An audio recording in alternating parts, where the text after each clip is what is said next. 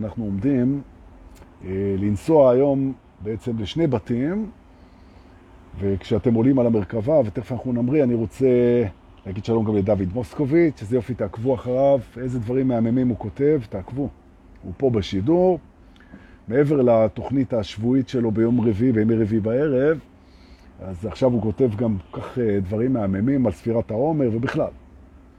תעקבו יופי. ושחר רחל פה, שמעלה אותנו ליוטיוב בנאמנות, תודה רבה, וגם התגלתה כזמרת חוצבת לאבות באירוע האחרון שלנו בשבט, איזה יופי. תראו, בעצם אה, שני הבתים שאנחנו ניסע אליהם, ואנחנו נתחיל בבית הכעס, בעצם אנחנו נבוא לשם היום מהכיוון המרפא דווקא. כי אני שם לב לתופעה רווחת,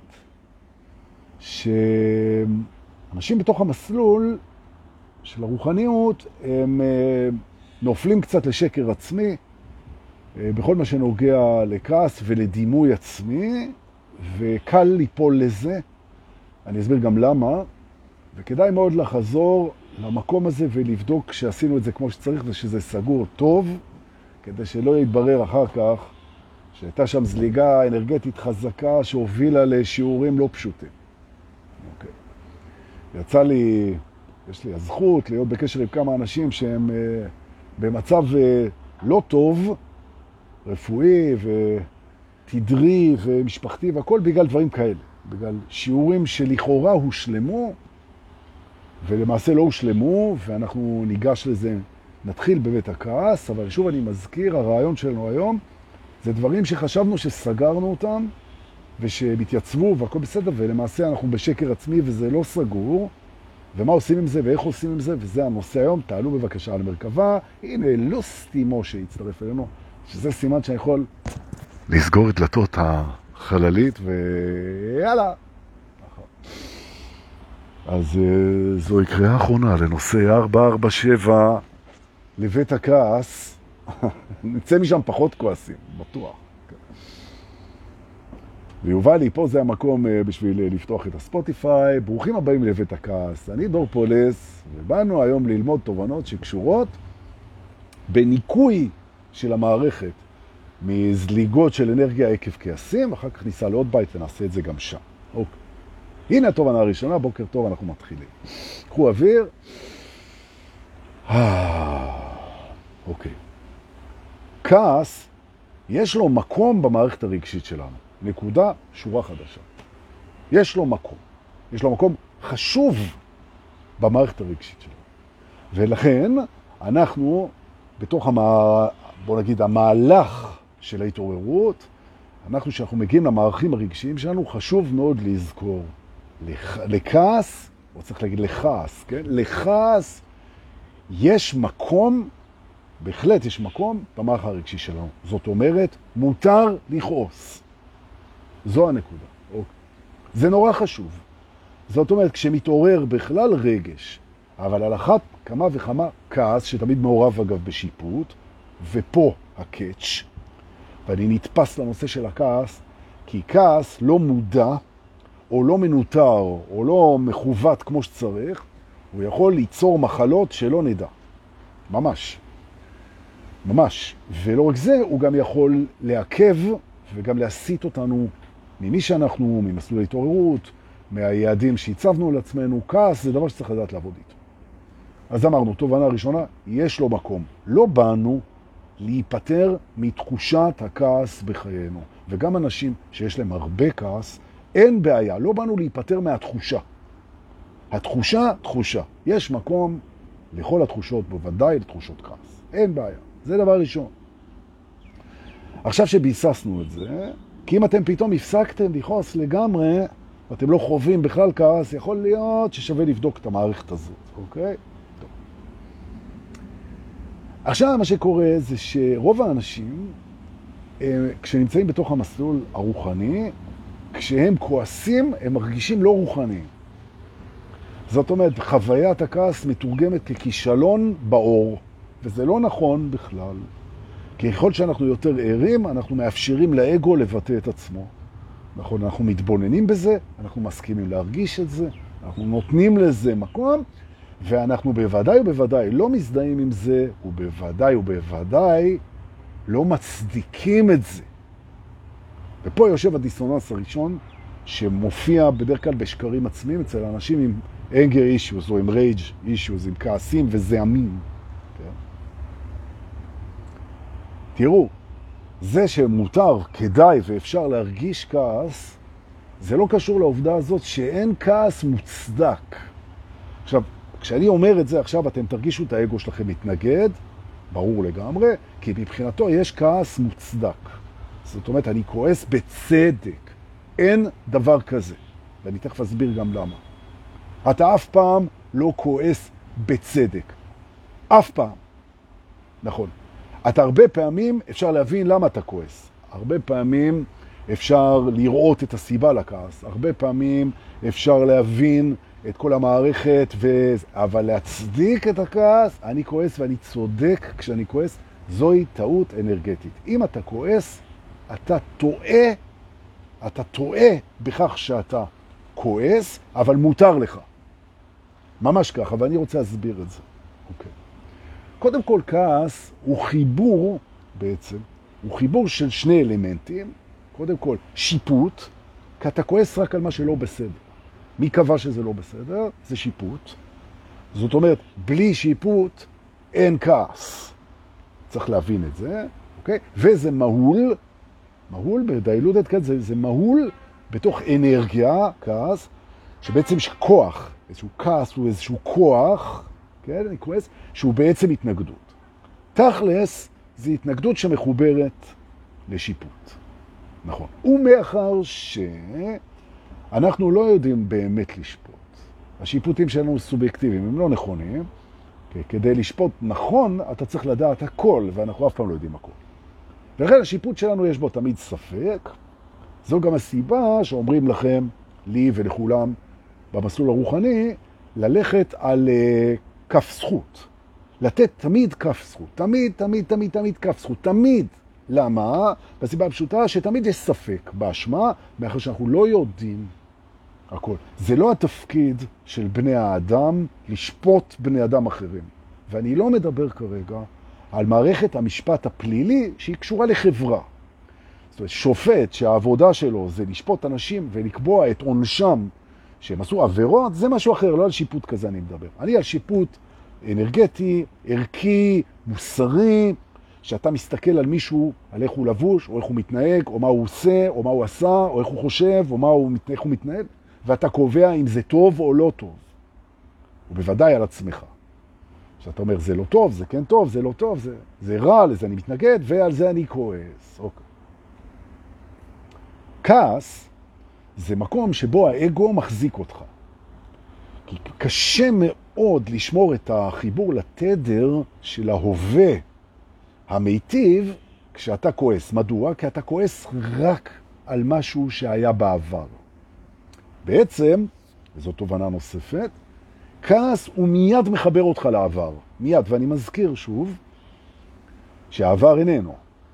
הוא רק נמצא בזיכרון. זאת אומרת, אתה כרגע מתנהג מול הזיכרון, או במילים אחרות, האנרגיה שלך היא מכוונת למקום שלא קיים לעבר. נכון. בעוד שאני מזכיר שהעבר, לא משנה מהו, היו לו שני תפקידים, נכון? אחת זה לתת לך זיכרונות נעימים, והשני זה ללמד אותך את כל מה שאתה יודע. הוא עושה את זה יופי. אין סיבה להעביר אנרגיה כועסת על משהו שכבר איננו. ואני אתן דוגמה. כן? נגיד שאתה חוזר הביתה אחרי יום עבודה, והבית, בלשון המעטה, מבורדק. והייתי זהיר עם ההגדרה. ומי שיש לו ילדים, יודע איך ילדים מסוגלים ב-20 דקות להפוך בית למשהו שאתה לא מזהה. נכון. אתה חוזר עייף, אחרי הרבה שעות, הרבה עניינים, וכל מה שאתה רוצה זה קצת שקט וסדר ונוח, ופתאום אתה נכנס, ואימא'לה, סדום, וגם המורה שם. עכשיו, זה פוגש את ההתנגדות שלך, כי אתה לא רוצה את זה ככה, ואתה שופט את הילדים בבית כלא בסדר, לא מתחשבים, לא מקשיבים, לא מחונכים, לא כך זה צריך להיות, לא משנה שזה כרגע כך. כרגע הבית מבורדק פצצות. האגו שלך קופץ ואומר, בוא, זה לא אמור להיות כך, בטח לא כשאתה חוזר עייף, זה לא אמור להיות ככה, ולכן, בגלל שזה לא, אז אני צודק, כי זה אמור להיות כמו שאני חושב, שלהיכנס ושהכול יהיה מסודר. אז אני צודק, הצדק איתי, ועכשיו, הם לא בסדר, הנה השיפוט, ועכשיו אני מוציא עליהם אנרגיה של ההתנגדות מהמצב. לזה קוראים כעס. ואני צודק. אז בואו נפרק את המקרה. בואו נפרק את המקרה. קודם כל, לא משנה כמה תכעס, זה לא יסדר את הבית, הכעס שלך. זה גם לא ישנה את העובדה שהוא מבולגן כרגע. כעס לא משנה את ההווה, בטח לא משנה את העבר, נכון? אז זה, אז זה לא אפקטיבי מול, מול הדבר הזה. אתה כועס על מה שהם עשו, למה אתה כועס? כן? זה דפוס, תכף נדבר עליו. אתה קובע שכשאתה מגיע אחרי יום עבודה, מגיע לך להיכנס לבית נקי ומסודר, או שיהיה אוכל על השולחן והאישה לא הכינה, או ש... ואו ש... ואו ש... שיהיה שקט מהשכנים כשאתה רוצה לישון. אתה קובע את זה, ולכן אם זה לא ככה, זה לא בסדר, זה שיפוטי לגמרי. מי אמר שזה ככה? מי אמר שכשאתה חוזר הביתה הכל צריך להיות מסודר, ומי אמר שצריך להיות אוכל על השולחן, ומי אמר שהמציאות צריכה להיות אחרת מאיך שהיא. בכלל. זה שאתה חושב ככה או רוצה ככה, זה לא סיבה לשפוט ולכעוס. נכון? עכשיו אם אתה ער, אז אתה רואה שהאגו שלך עובר את התהליך הזה, והוא שופט והוא כועס. אתה אומר לו, אין בעיה חמוד שלי. אני רואה שאתה כועס, ואתה מבואס, ואתה מתנגד, אני נותן לך להוציא את זה כתחושה, אבל לרגע שלא נטעה, אתה לא צודק פה. מותר לך לכעוס גם בלי להיות צודק, נכון? ואני מאפשר את התחושה ואני נמנע מהשיפוט.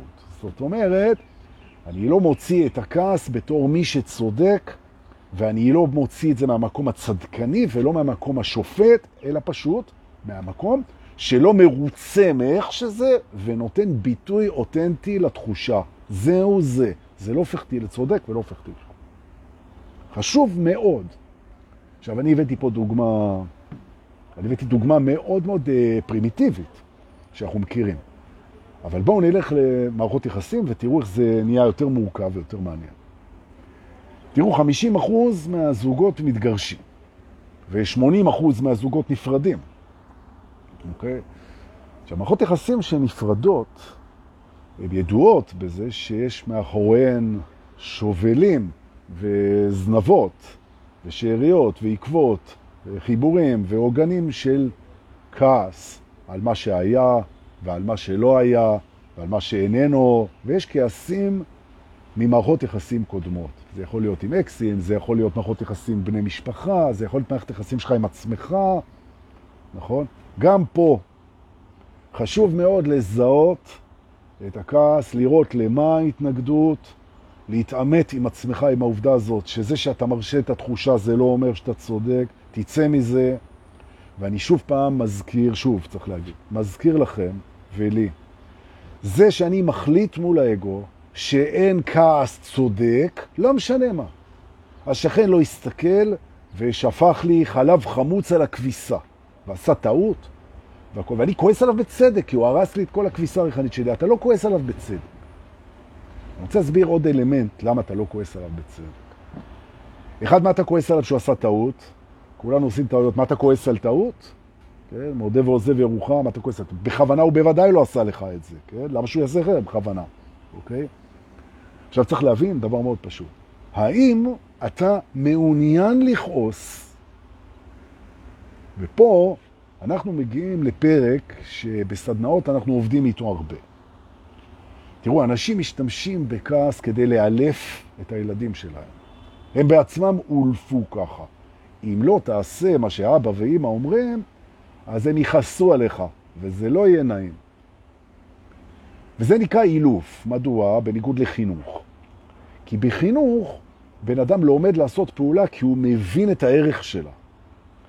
באילוף בן אדם או חיה לא עומדים לעשות פעולה מתוך הפחד מה יקרה אם הוא לא יעשה אותה או אם יעשה אותה אחרת. והמחירים הנפשיים והאנרגטיים והחברתיים וההתפתחותיים של אנשים שאילפו אותם בתוך משמעת, שזה אילוף. זאת אומרת, אילפו אותם באמצעות כעסים.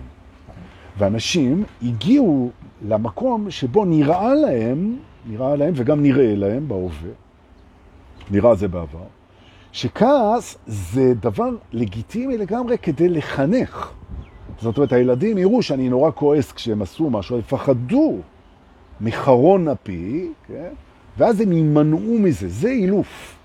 הרבה יותר נכון שאתה תראה להם שזה באמת מכעיס את התגובות שלך, אבל אין להם מה לפחד, ואתה תסביר להם איך לדעתך זה היה צריך לראות, ותפתח איתם על זה שיחה, ותראה, אולי הם יראו את מה שאתה רואה, זה יותר יעיל להסביר, ומותר לך להגיד להם, תראו, אני מרגיש כעס, אני מרגיש התנגדות, אני מרגיש את זה, ואני, מה שאתם רואים, זה פשוט אני מאפשר לעצמי את הרגש, אבל אתם לא אשמים, אתם או טעיתם או שאתם לומדים פה.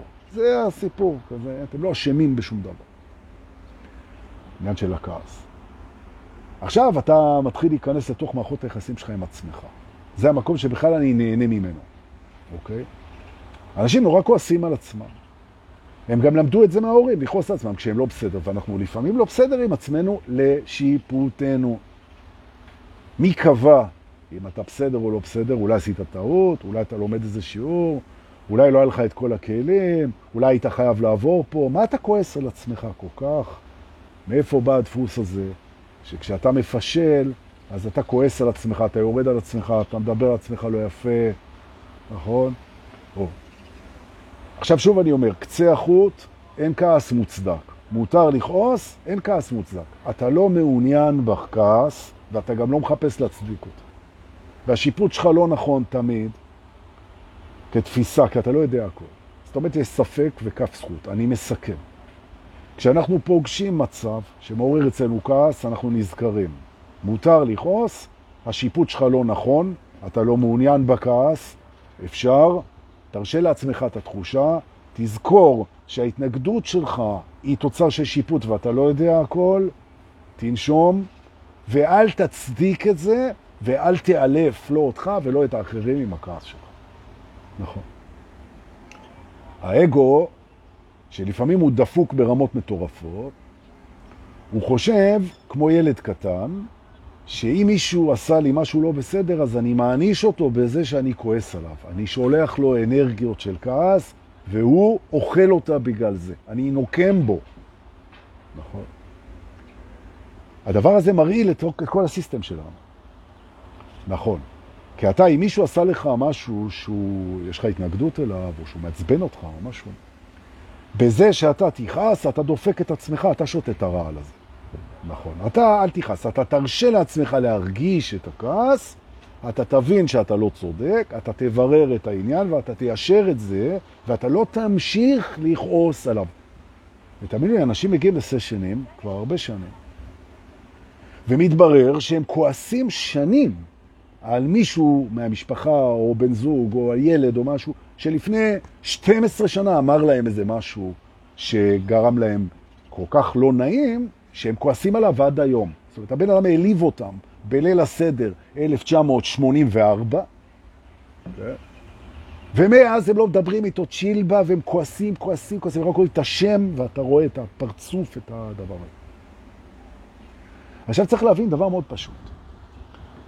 כשאתה בוחר באמת, כשאתה בוחר בדרך האור, כשאתה בוחר בהווה, כשאתה בוחר בכוונה הטובה, כשאתה בוחר בסליחה, כשאתה בוחר בהתחלה חדשה, כשאתה בוחר בתדר, אתה לא יכול לעבור את השער ולהיכנס פנימה, אתה לא יכול כשאתה סוחב איתך כעס ואשמה ואת כל הדברים האלה. אתה לא יכול.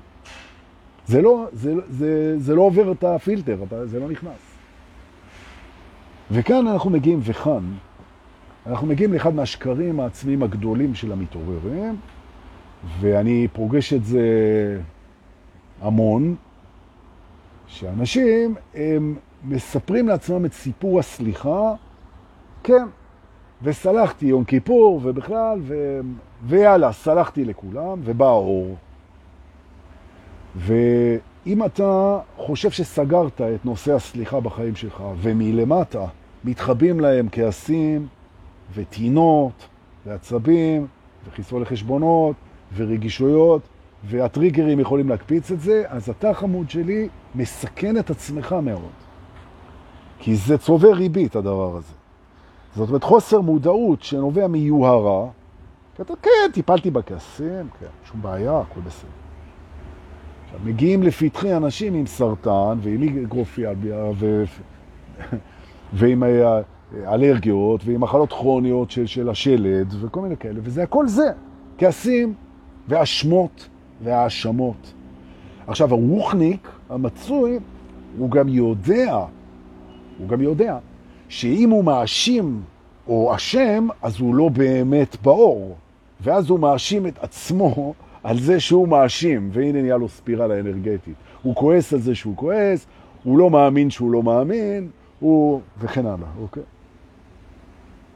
הכעס, והנה יש לכם הזדמנות, יש לכם הזדמנות לעשות את התרגיל איתי היום פה, וזה תרגיל של בדיקה, זה תרגיל של בדיקה, האם אני מוכן לקבל בתור מתעורר את העובדה שמותר לי להרגיש כעס כל פעם שהוא עולה, אפילו כדאי, מותר לי גם להביע אותו, אין בעיה בכלל, בכל צורה, שלא פוגעת באנשים אחרים, כן, לא באלימות, מותר להביע את זה, מותר להרגיש את זה, זה לא אומר עליי שום דבר חוץ מזה שאני מאשר את זה, נכון? ואז זה עולה למודעות. זאת אומרת, אנחנו מזמינים את הכעסים שלנו לבוא למעלה אל תוך המודעות כדי שנדע על מה ואיפה ומתי אנחנו כועסים. לא נצדיק את זה, בטח לא את השיפוט, ממש ככה, אבל נבדוק את זה ונראה את זה, ואז נוכל לדעת עם מה אנחנו מדברים. תובנה נוספת, ותכף אנחנו נעשה את התרגיל. אנחנו נעשה תרגיל. תובנה נוספת היא כזאת, תשימו לב. הילד הפנימי שנמצא בזיכרון, הילד הפנימי הוא לא בעניין של סליחה. וכשאנשים עוברים תהליכי סליחה מול האנשים שהיו בכעסים איתם, הרבה פעמים זה הורים או אנשים קרובים או עצמנו, הם שוכחים שהילד הפנימי הוא לא בעניין של רוחניות והוא לא בעניין של סליחה. הוא לא בעניין של סליחה. זאת אומרת, כעסים, זעמים, תינות, חשבונות, אשמות והאשמות של הילד הפנימי לא מתרפאים בסליחה. הוא לא בעניין, זה לא מעניין אותו בכלל. מבחינת הילד עשו לו עוול, פגעו בו, ולא מעניין אותו כרגע מבחינתו, זה לא בסדר, והוא מתנגד ומתנגד ומתנגד, וסליחה לא מעניינת אותו, אם אתה בא עם סליחה לילד זה מעצבן אותו עוד יותר. נכון. ולכן ריפוי של כעס של הילד הפנימי הוא לא תהליך של סליחה, אלא הוא תהליך של חיבוק, של הכלה ושל חמלה. נכון. לאפשר לו להיות איתו, להסכים להרגיש אותו, לא להצדיק את זה, לתת לו במה. והילדים הפנימיים הם כועסים מאוד. הם כועסים על פשלות של ההורים, וכל הורה עושה פשלות. הם כועסים על מערכת החינוך, הם כועסים על החברה, הם כועסים, הם כועסים, הם כועסים, הם כועסים. ובדרך כלל, הורים לא נותנים לילדים להביע את הכעס שלהם כמו שצריך. כי זה מאיים עליהם, על התדמית שלהם כהורים טובים, הם מתביישים מה השכנים יחשבו, הם מפחדים מעוצמת הלהבות, זה לא בא להם טוב, זה עושה להם כאב ראש, והילד או הילדה הפנימיים מגלים מהר מאוד שהם לא רשאים להוציא את הכעס איפה ואיך שבא להם, כי אוהבו אותם פחות באינטרפטציה שלהם. ואז בעצם הם צוברים את זה. ואם הם צוברים את זה, אז כל פעם שיש טריגר, הדק, שמחובר לילד הפנימי, אז הילד הפנימי יביא את זה. ולכן יש לכם לפעמים התפרצויות כעס במקומות שלא קשורים בכלל. וזה זה. וסליחה לא תפתור את זה. סליחה היא תהליך של מבוגרים. היא, סליחה היא תהליך של אנשים ערים, של אנשים מוכנים, בשלים. תהליך של סליחה, שלושת רמות הסליחה. נכון. זה לא משפיע על הילדות הפנימית שרצה כל הזמן. ילדות פנימית זה רק לתת לזה, לחבק את זה, להיות עם זה ולחמול את זה. מה זה לחמול את זה? זה לאהוב למרות הכעס. לחבק את הדבר הזה גם כשהוא רותח והוא עצבני, ולאהוב אותו ולאהוב אותו, ולא להתווכח איתו. מדוע? כי מבחינת הילד הפרספקטיבה שלו זה ככה. לך תסביר לו שאפשר לראות את זה אחרת. הוא לא רוצה לראות את זה אחרת, הוא ילד. ולא באנו פה לבגר את הילד הפנימי, באנו לאהוב אותו. אני מסכם ועושה את התרגיל. איתכם. שכשאתה בתוך מערך ההתעוררות שלך, תבדוק טוב, טוב, טוב גם את מערך הכעסים של הילד, ואל תחשוב שהסליחה פתרה את זה, והאם אתה מאפשר לו, וזה במגעים ובטריגרים עם מה שנוגע בילד, וזה יכול להיות באינטימיות, וזה יכול להיות בכסף, וזה יכול להיות במשפחה, והילד מופיע בהרבה מאוד uh, זוויות. הוא מנהל אותנו הרבה יותר ממה שאנחנו מסכימים להודות, זה בסדר, אין בעיה. להיות, לתת, לחבק, לא לשפוט, לאפשר, להצטרף לחמול, הילד. והמבוגר, לבדוק שוב ושוב ושוב ושוב את הנושא של אני צודק בכעסי, זה קצה החוט, אתה לא צודק בכעסך, ולא היית ולא תהיה צודק בכעסך אף פעם, אתה גם לא מעוניין לכעוס, זה אגו לפני התעוררות, שהכעס נותן לו השלאה של כוח ושל אה, צדקנות, וזה הוא מרגיש טוב, והשיפוט שלו נכון, והוא צודק וצודק וצודק. עזוב את זה, תשחרר את זה. נכון. וכשהאגו בא להגיד, אני כועס בצדק, אתה תגיד לו, מותר לך לכעוס, ואתה לא כועס בצדק, ואני גם לא מעוניין בכעס הזה, אני מוכן לקבל אותו. אין בעיה, מוכן לקבל אותו. לארגן נכון את נושא הכעסים בתוך המערכת, זה קריטי. זה מחובר לעוצמות, זה מחובר לאנרגיות, זה מחובר לאשמות, זה מחובר לזיכרון, זה מחובר לרצונות. טיפול נכון בכעס הוא טיפול מרפא. זאת אומרת, יש לנו מבוגר, סולח ולא מצדיק את השיפוטים שלו, זו כבר קפיצה, מוכן לראות אחרת, מוכן להבין שהסליחה היא עבור עצמו, הוא לא נוקם בכעס, נכון? אה, הצבנת אותי, אז עכשיו אני אכעס עליך עשר שנים, נכון? אתה רואה את זה גם זוגות, נכון? The silent treatment, שבן זוג כועס על הבן זוג השני, ואז הוא משתתק ומייסר אותו בשתיקה, שזה פסיב אגרסיב של, של כעס בעצם, וזה לא עוזר לשום דבר. תבטא את הכעס, אל תצדיק אותו, תשמע את הצד השני, תראה מה השיעורים, תיתן חיבוק, תיתן עוד צ'אנס, תסלח לעצמך, לסביבה, לאלוהים ולהכל, תן לילד לכעוס ולחבק אותו וחמלה, ויאללה. מה התרגיל? אוקיי. התרגיל יש לו שני שלבים. השלב הראשון הוא נורא קשה לאגו, טוב מאוד, תתאמצו. יום ראשון, אחד במאי, יום הפועלים, תעבדו בזה. זה קודם כל מנטרה. אם אני כועס, אני טועה. לא כשאני מרגיש את זה. אוקיי? זאת אומרת, ההרגשה היא לא טעות, נכון? אבל הבחירה בכעס היא טעות, זה לא משרת שום דבר, נכון? זה לא משרת כלום. זה רק לגיטימי להרגיש את זה, אבל זה לא משרת כלום, ולכן זה טעות, בעצם מותר לטעות. ואני לומד מזה שאם אני פוגש משהו שנראה לי לא בסדר, אז אני פשוט בודק מה אני יכול לעשות, אני לא צריך לכעוס. נכון, הכעס מיותר לגמרי, ואם אני מרגיש כעס, אז אני מרגיש אותו. זהו. נכון, אז דבר ראשון, שימו לב לנקודה הזאת, אנחנו מצטללים מול הדבר הזה. אין יותר הצדקה לכעס, ויש מקום לתחושה. אחד. יופי. שתיים, הילד הפנימי שלי, במערכות היחסים שלו, המוקדמות, לא יכול ולא חייב לסלוח, הוא גם לא סלח אף פעם, וכל פעם שהוא דורש במה להראות את הנגדות שלו ואת הכסים שלו, אנחנו ניתן לו את זה באהבה. נכון? ולא נכנס עליו שהוא כועס, ממש ככה. ממש ככה. ואז אנחנו נגלה שהדבר הזה הוא מתחיל להסתדר. נכון? וזה מעוז מאוד מאוד קשוח של האגו, כי כשהאגו כועס אז הוא גם צודק, והוא גם מתנשא, והוא גם עליון, והוא גם שופט, והוא גם כוחני, ומאוד בא לו על זה.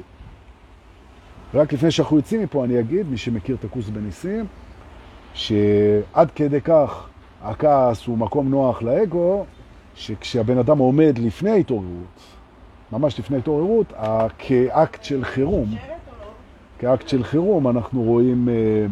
את האגו מציף לתוך המודעות שלו הרבה מאוד כעסים, כאקט של חירום. פתאום אתה כועס על המורה שלך הרוחני, אתה כועס על עצמך, אתה כועס על הדרך, אתה כועס על... כי כשאתה כועס אתה כבר לא יכול להיות מי שאתה באמת, בגלל העבר ובגלל השיפוט ובגלל החלוקה האנרגטית ובגלל הקצב, והללויה. תתרגלו, תתרגלו. אין, אין כעס מוצדק, נכון? ממש ככה. וזה מעצבן אותו, הוא כועס. כשאתה כשאתה אומר לאגו, תשמע, אין לך כעס מוצדק, הוא אומר, פתאום? אז כשעשו לי ככה וככה אני צדקתי. לא, אתה לא צדקת כשכעסת.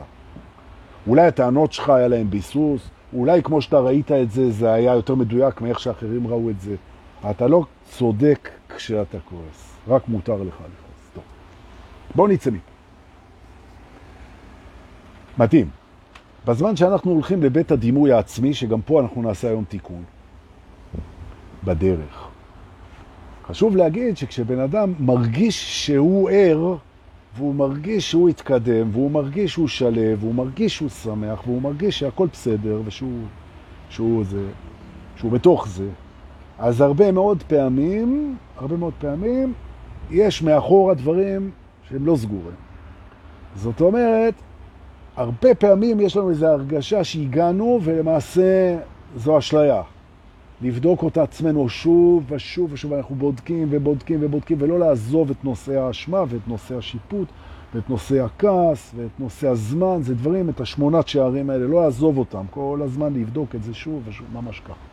נכון. נכון. לפני שאנחנו ניכנס לבית הדימוי העצמי, אני רוצה להגיד שבתוך מסלול ההתעוררות יש הרבה מאוד שקרים שנוגעים לרצונות. וגם את הקונפליקט הזה, כשאנחנו בטיסה לבית הדימוי עצמי, אני רוצה רגע, שאלו אותי, אז אני רוצה להתייחס אליו. תראו, היכולת שלנו לקבל ולסמוח בהווה, היא עלולה להתרגם כמו underachieving, או במילים אחרות, חוסר מוטיבציה. כי אם הכל בסדר, והכל על הכיפק, והכל כדברו, והכל מדויק, והכל ברגע, והכל עכשיו, והדברים מגיעים עד אליך, והכל, אז למה בכלל שאני אתאמץ, או שאני אשקיע, או שאני אעשה משהו בכלל? למה שאני אעשה כשהכל נכון? וזה שניתנה לך הבחירה בכלל, כמה לעשות, ואיפה לעשות, ואיך לעשות, ואני לא חייב, ואתה באמת לא חייב, אז למה לעשות? וזו שאלה מצוינת. בעצם זו שאלה מצוינת בעניין של הרצון, למה בכלל לרצות? כאילו, הרי הכל נעשה ברצונו, למה אני צריך בכלל רצון? למה... כן.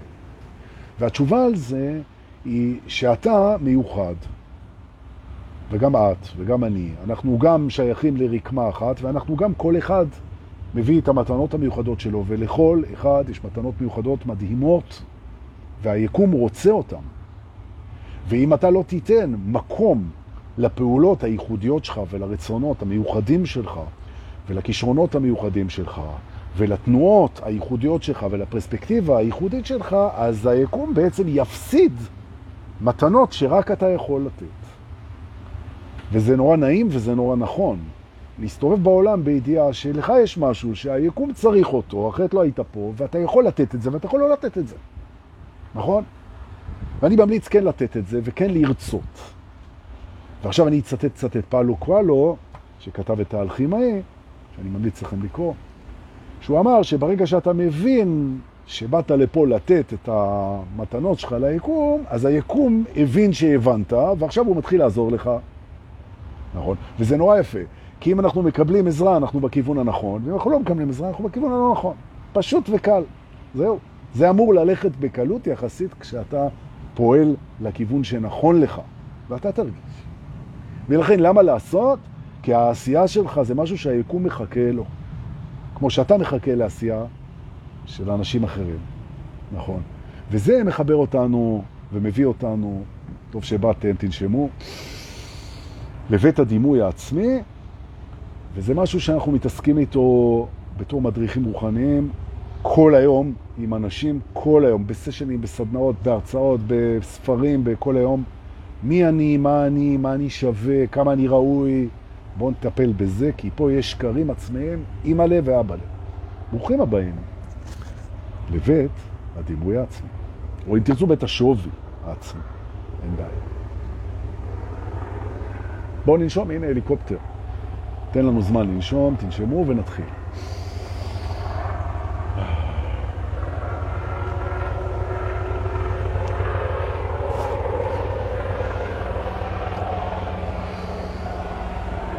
נושמים, נושמים, תנשמו, תנשמו. חשוב, כמה נשימות טובות. יופי. לקבוע ערך כמה משהו שווה. בעצם יש כמה דרכים לקבוע ערך, אנחנו נדבר פה כרגע על שתיים. אחת זה הדרך של האגו, איך הוא למד לקבוע ערך, וזה נקרא קביעת ערך יחסי. רלטביסטי, מה הוא עושה? הוא משווה בין ערך אחד לערך אחר. הוא תמיד עושה את זה. הוא מסתכל במראה, והוא משווה למישהו, והוא גוזר כמה הוא יפה. הוא מסתכל בבנק כמה כסף יש לו, והוא משווה למישהו, והוא גוזר כמה הוא שווה בכסף. וכן הלאה. או במילים אחרות, גם גבוה ונמוך. אם אתה רוצה לדעת אם אתה גבוה או נמוך, איך תדע אם אתה גבוה או נמוך? תסתכל על מישהו יותר גבוה, תרגיש נמוך. תסתכל על מישהו יותר נמוך, גבוה. נכון? עכשיו אתה רוצה להשוות לממוצע, אתה רוצה להשוות למה שהיית רוצה, זה הכל השוואה. גזירת ערך old fashion של האגו, השוואה. אני רוצה לדעת אם אני סופר טוב, אז אני משווה נגיד למכירות. אני מכרתי שני ספרים, הוא מכר 50 אלף ספרים, הוא סופר טוב, אני סופר חרה. ברור שזה לא נכון. כן? אני רוצה לדעת אם אני קולנוען טוב. אז האם אנשים מדברים על הסרט שלי? על הסרט שלו דיברו, על הסרט שלי לא דיברו. אז אני קולנוען לא טוב, או הפוך.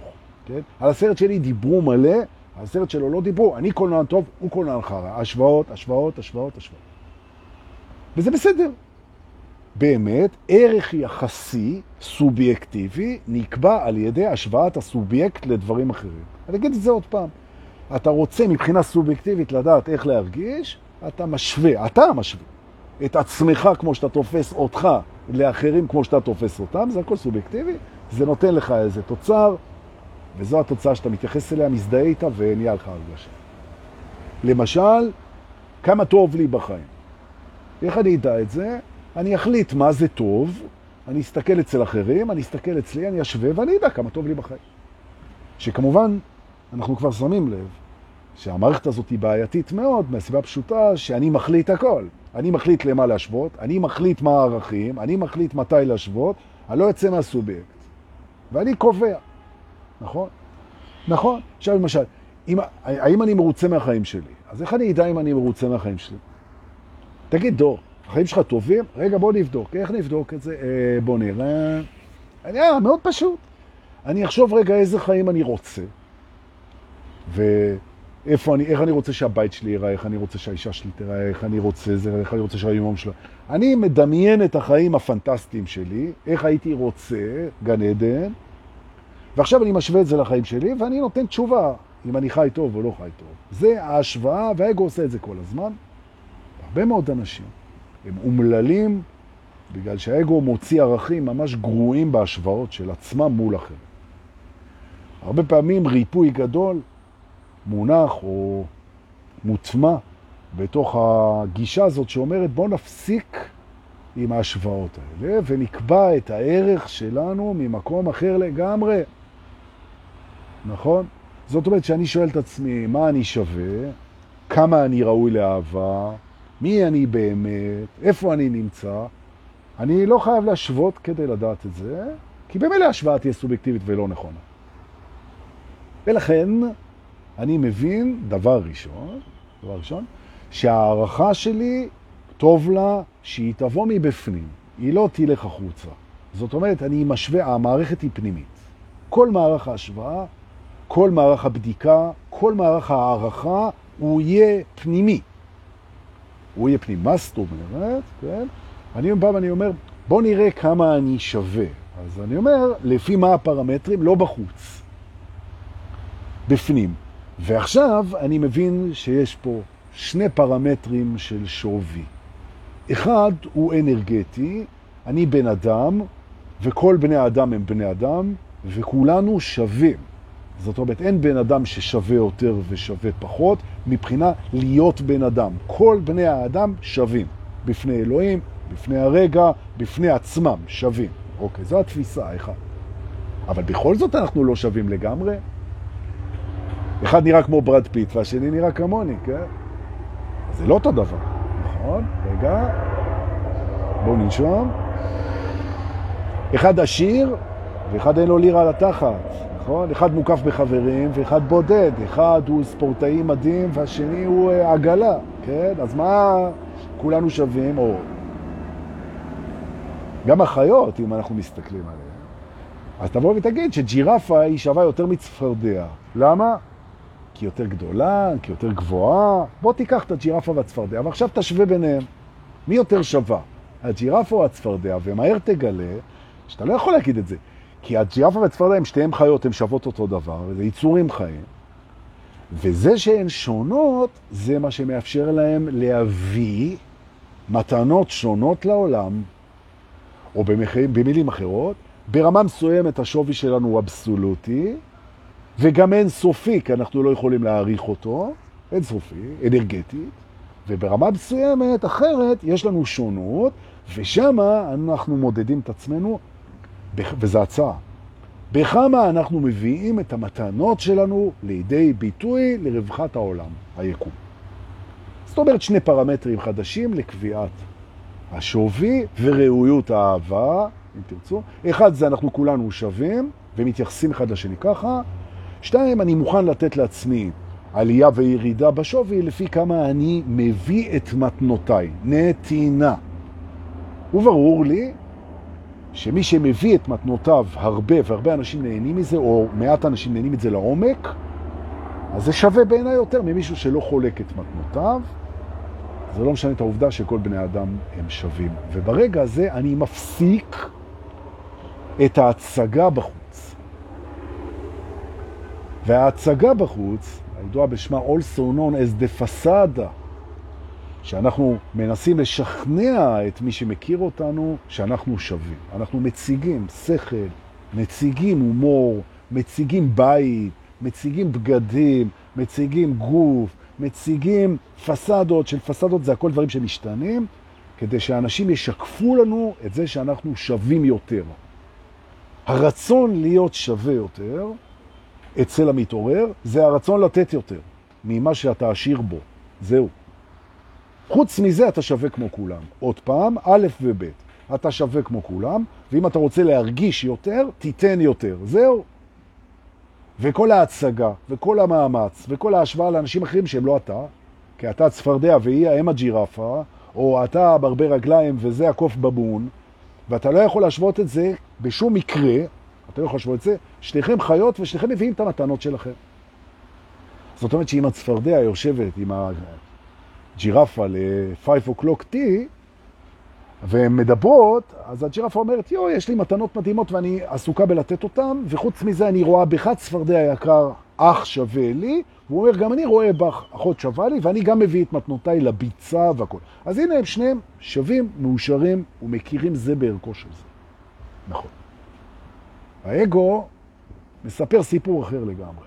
זו תחרות בכל הרמות, מי חי יותר, מי נראה יותר, מי מרוויח יותר, מי שווה יותר, מי אהוב יותר, מי השיג יותר. זה הסיפור של האגו, זה מאוד מתיש, זה מאוד מחליש, זה לא מחזיק מים, הדבר הזה. זה מתאים לגילאים מאוד צעירים, שהריצה הזאת להשיג, היא מייצרת כל כך הרבה שיעורים, שהיא מצוינת לזה. אבל אם חציתם את הנקודה שאתם מבינים, שאתם לא בתחרות עם אף אחד, חוץ מעם עצמכם, כדי להביא את הגרסה הכי טובה שלכם כרגע. זו התחרות היחידה. זהו זה. השוואה זה רק השוואה למה אני יכול לעשות, למה אני יכול לתת, וזה הכל, בלי שיפוט. ובטח ובטח שאם אתה כועס על עצמך שלא עשית מספיק, אז לכעס יש מקום כתחושה, אבל אתה לא צודק כשאתה כועס. החזיר דור בדידקטיות את כולנו לבית הקודם, והנה חזרה קדימה. יופי. עכשיו זה מאוד חשוב שכשאתה קם בבוקר אתה תרגיש שווה כמו כולם, ויותר ופחות לפי הנתינה, וזה בסדר, זה מדד הרבה יותר טוב מאשר ללכת ולהתעסק כל היום עם ההשוואות למה היית רוצה ואין לך, או מי השיג את מה שאתה רצית ואתה לא השגת, נכון? וגם ההפך לא בריא. להסתכל על אנשים מלמעלה ולהגיד, הנה, אני השגתי והם לא השיגו, אני מעליהם, אני... גם זה לא עושה לך טוב, כי זה מפריד אותך. המתנות שלנו הם האוצרות שנועדו לחלוקתנו, אנחנו מחלקים את זה. זה לא נועד להפריד אותנו. אם את נורא מיוחדת במשהו, או אתה נורא מיוחד במשהו, זה לא נועד להפריד אותך. זה לא נועד לבודד אותך, זה נועד לחבר אותך. אנחנו מתחברים עם היקום באמצעות נתינת מתנותינו. ואלה שהופכים את המתנות שלהם למשהו שמבדל אותם ומפריד אותם, הם סובלים מזה מאוד. וזה הרבה אנשים.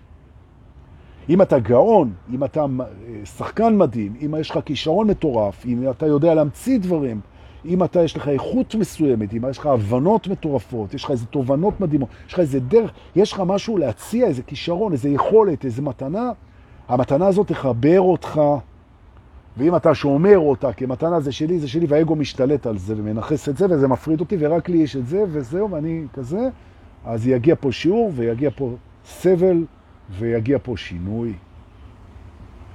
ואני רוצה שתשימו לב שכדאי לרשום את שני השיעורים האלה ולבדוק אותם הרבה.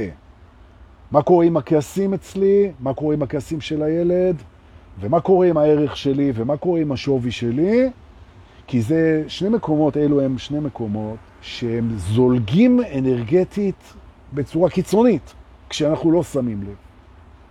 נכון. האגו עושה את העבודה מאחורה ואנחנו לא מודעים, אנחנו עסוקים כל הזמן בלסדר לעצמנו התייחסות לדימוי העצמי שלנו שהוא לא יציב כי הוא בהשוואות כל היום ואנחנו לא שמים לב והאנרגיה בורחת והכעסים המודחקים, המוצדקים, השיפוטיים, שמריצים את האנרגיות לעבר שלא קיים, נכון? ולהכריח את הילד להיות בסבלנות ובסליחה כשהוא לא יכול מול הכעסים שלו, זה נותן עיוות אנרגטי שמוביל הרבה פעמים לסטרס לא רצוי במערכת, ומשם הדרך כבר סוגה בבעיות. יופי. אז עכשיו שאתם תבדקו את זה, זה צ'ק כזה על שני הדברים האלה, וכדאי לבדוק את זה לעומק, ולשבת ולרשום ולהסתכל ולראות ולשאול חברים ולשאול בני זוג מה קורה איתי עם הכעסים, מה קורה עם הדימוי, מה, איך אתה חושב שאני חושב, מה קורה ממש, לסדר את זה כדי שנוכל לעוף כמו שצריך. ואנחנו כידוע לכם ב-27, 28 ובבוקר של ה-29 גם. במאי, זה אוטוטו, זה אוטוטו. אנחנו בנטור, דברו עם איטל מורן, כרטיסים אחרונים לפני שאני מודיע פה על סולד אאוט, וזהו, זה אמא. כמו כן, בעשרה בחודש, עוד תשעה ימים, ביום שלישי, בשבט, איתן יעדכן אתכם, תבואו, יהיה לנו ערב העשרה מדהים, אני עוד לא יודע בדיוק מה, אבל אנחנו עובדים על זה. צריך להגיד תודה לאלה ששולחים לי בביט ובפייבוקס כסף, מתנה, לאות הערכה או לאות אחרת, לא יודע, תודה רבה, כיף. רוצה להגיד תודה לשחר רחל שמעלה אותנו ליוטיוב, כדי שיהיה לכם שם את הכל, כל הסרטונים, תחת השם דורפולס באנגלית. ויובל רווה שמעלה אותנו לספוטיפיי, אותו דבר. אנחנו, וואי, זה הרביעייה של... בואו אני אראה לכם, תראו איזה יופי. רגע, בואו נראה. אם רואים, בואו נראה רגע. אם אתם רואים את הרביעייה של חיל האוויר מתארגנת ל... לא יודע אם רואים. אם אתם מצליחים לראות שהם מתארגנים ליום העצמאות, טוב, כנראה שהמצלמה פה לא מספיק... אה. טוב, יום העצמאות מתקרב, רגע נחזור. כן, יום העצמאות מתקרב, ואנחנו אה, מקווים שיש לכם אה, אירועים כמו שצריך בשביל לשמוח, לא להיות צינים. המדינה הזאת חשובה לנו, אנחנו עוד נעשה ממנה מה שהיא צריכה להיות. נכון. יאללה חברים, שיהיה אחלה שבוע ופתיחה לחודש מאי, שזה החודש שאני חייב בשנה. נכון. חיבוקים, נשיקות, ואביב שמח לכולנו להתראות.